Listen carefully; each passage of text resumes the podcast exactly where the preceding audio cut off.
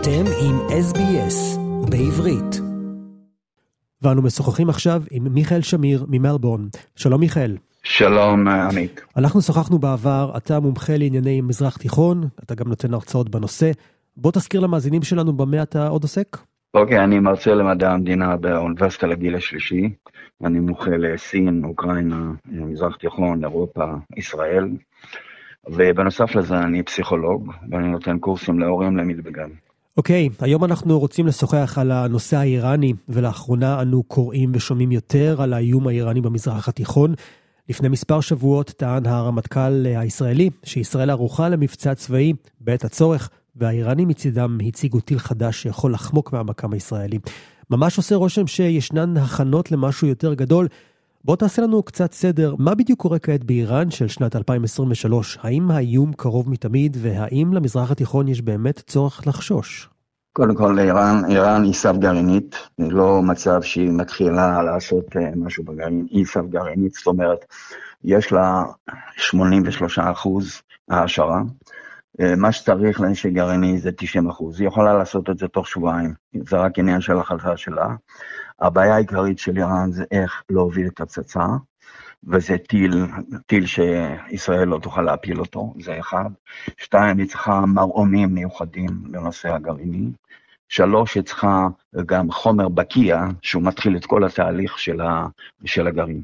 את כל זה היא יכולה לקבל, היא, היא עובדת עם אה, קוריאה הצפונית והיא עובדת עם סין. כך שהיא יכולה לקבל את זה מהם, ויכול להיות שהיא יכולה גם לקבל את זה מהרוסים בהקדם. יש שם שתי בעיות. אחת, אנשים כל הזמן מתעלמים מהבעיה הרגילה של איראן. כי לאיראן יש ארבעה מפעלים לייצור כימי ביולוגי. ארבעה מפעלים גדולים, כימי ביולוגי. שתיים, יש לה שלושה מפעלים גדולים מאוד לייצור טילים עם צפון קוריאה. וזה מוגן מאוד. ועוד מפעל גדול מאוד שיש להם לייצור טילים עם סין.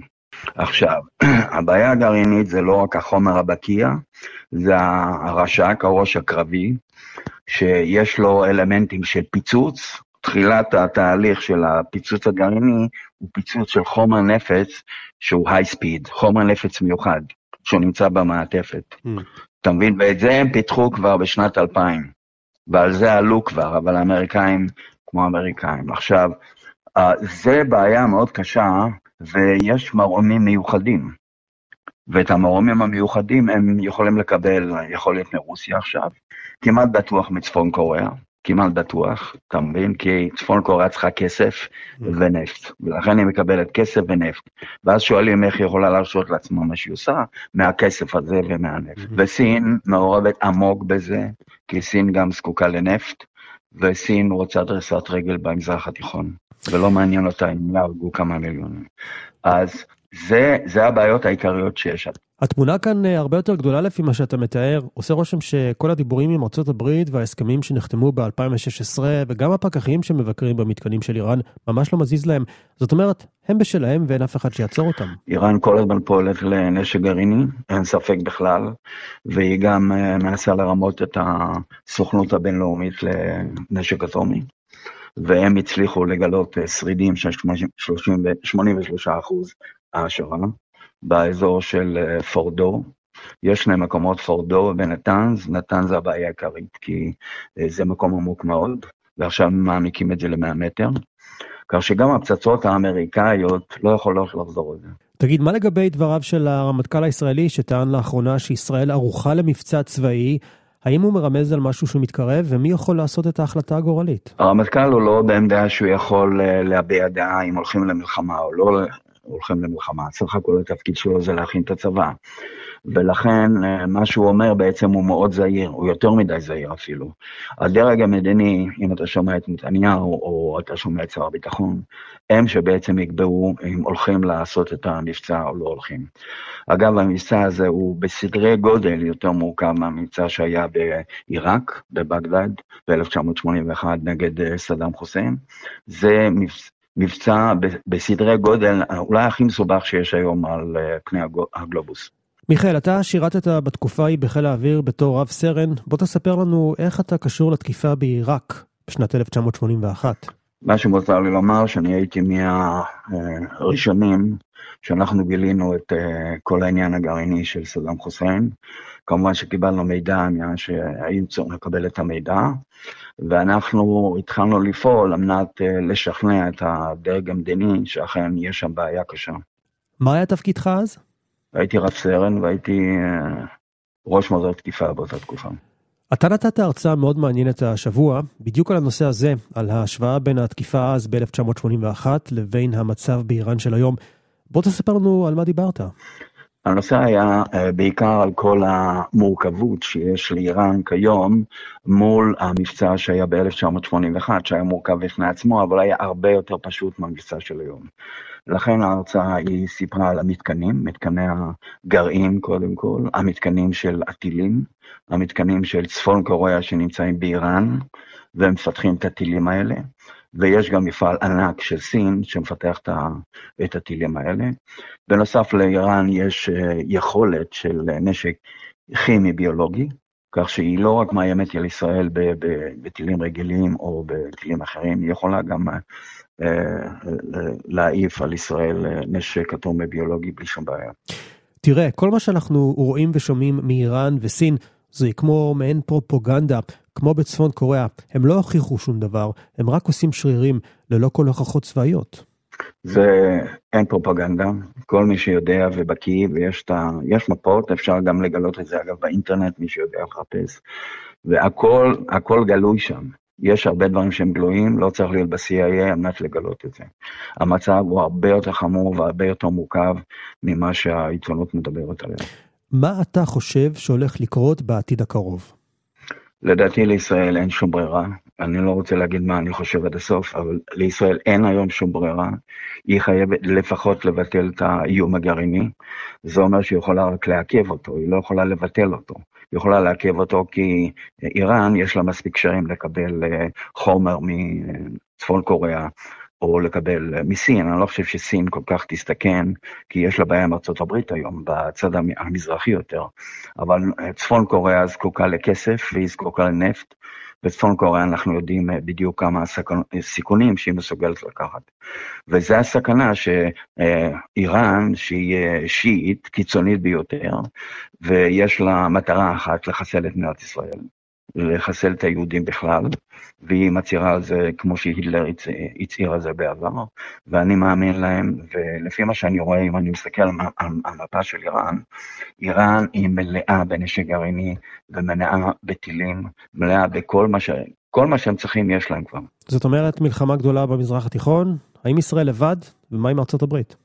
מלחמה כלל עולמית זה יכול להיות גם בקטע של אוקראינה לאן שזה יתפתח, או שבקטע של טיוואן.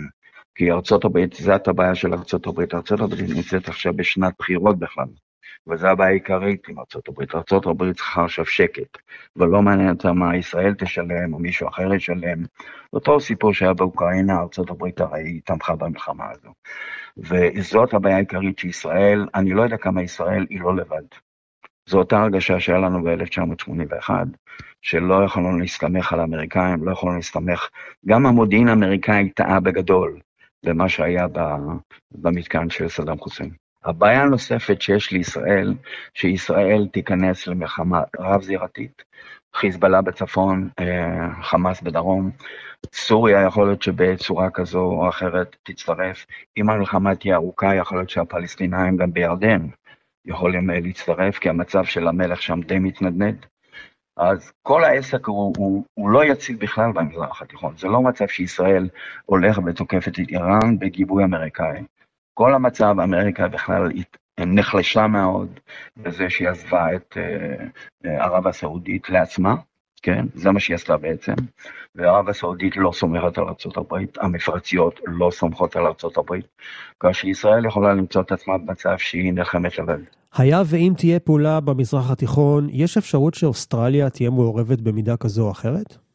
אני מציע לאוסטרליה לא להתערב בכלל, גם, גם באוקראינה לא הייתה צריכה להתערב, כי אוסטרליה יש לה צבא יחסית קטן. זאת לא הבעיה העיקרית. אני לא כל כך פסימי. הפסימיות שלי היא רק מהמחיר שישראל או כמה ישראלים ישלמו. מבחינת המחיר של מבצע כל כך מורכב. זה הכל. אבל מבחינת החוסר ברירה, אני מאמין ביכולת של ישראל לתת את המכה. השאלה כמה ישראל תיתן את המכה כמו שהיא יודעת לעשות. ואז אני יכול להיות יותר אופטימי. טוב, בוא רגע נדבר על נושאי ההרצאות שלך. אתה מרצה על נושאים מגוונים. איפה אתה עושה את זה ומתי?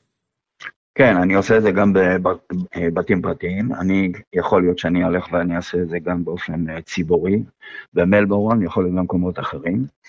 אה, השאלה מה, מה הם צריכים, כי גם אני מדבר על זכותה של ישראל להתקיים, כן, וגם צריך לדעת את החוקים האלה, כי הרבה אנשים לא מבינים כל כך, לא יודעים את ההיסטוריה כל כך של, אה, של עם ישראל, ההיסטוריה המדעית הכוונה, לא היסטוריה רק של התנ"ך. כי אני לא מאמין ש, שניתן להסביר דרך התנ"ך את ההיסטוריה של ישראל. זה לא מספיק. זה לא מספיק לאומות העולם לקבל את זה. Mm-hmm. בנוסף לזה, אני גם מרצה על סין. כל הבעיה שיש לנו עכשיו עם בין סין לבין טיוואן, זה נושא שהוא בעצם אה, בהשלכה, הוא משפיע, משליך על, על הכל, כי ארצות הברית, הרבה מאוד, הרבה כוחות של ארצות הברית מתרכזים בעצם בפסיפיק. Mm-hmm. ואז אה, כמה שיכולה להקצות, נניח למבצע כזה מאוד מורכב, אה, יכול להיות בעייתי. כך שאם יש מלחמה שהיא מתגלגלת, מה שנקרא, כן? שזה שלב אחרי שלב אחרי שלב, והיא תיקח uh, חודשים, ואולי אפילו יותר מחודשים, כן? השאלה מה היכולת של ארה"ב היום, כי ארה"ב, כל היכולת שלה, היא העבירה את זה לאוקראינה. הרבה מאוד מהטילים שלה, הרבה מאוד מהכלים שלה, בעצם נמצאים באוקראינה היום. כן? Mm-hmm. וזה מגביל אותה לעשות אה, מבצע, מבצע מתגלגל בסדר גודל כזה. אבל אם ישראל הולכת לתת מכה אחת, אה, כמו שצריך, כן? כמו שאני הייתי עושה למשל, אז אה, ארצות הברית לדעתי היא תתמוך בישראל, למרות שבהתחלה כל אומות העולם אה, יתקפו את ישראל וכולי, כמו שהיה ב-81, היה בדיוק אותו דבר. אבל בגין אמר, מה שחשוב זה מה שאנחנו הולכים לעשות, וזה מה שעשה. ומתי, לפי דעתך, זה אמור לקרות עם איראן? לדעתי, זה צריך לקרות מחר. מה שאמרת, למשל, שהרמטכ"ל אמר שישראל צריכה לחכות שאיראן תהיה גרעינית. איראן היא סף גרעינית, זאת אומרת שהיא גרעינית. זה, זה התפיסה של הצבא, וזו התפיסה שיצאה לנו תמיד, שברגע שהאוהב יכול לתת לך מכה כזו או אחרת, הוא הולך לתת לך את זה. צריך להאמין לו. כן? Mm. מה שלא האמנו להיטלר, לא האמנו לסטלין, לא האמנו לכאלה, הם התכוונו לזה והאיראנים מאוד מתכוונים לזה. כך שלדעתי, אה, אני חשבתי שהמבצע כבר יהיה לפני שבוע, אבל אה, אני חושב שישראל צריכה לתת את המכה ואין לה הרבה זמן.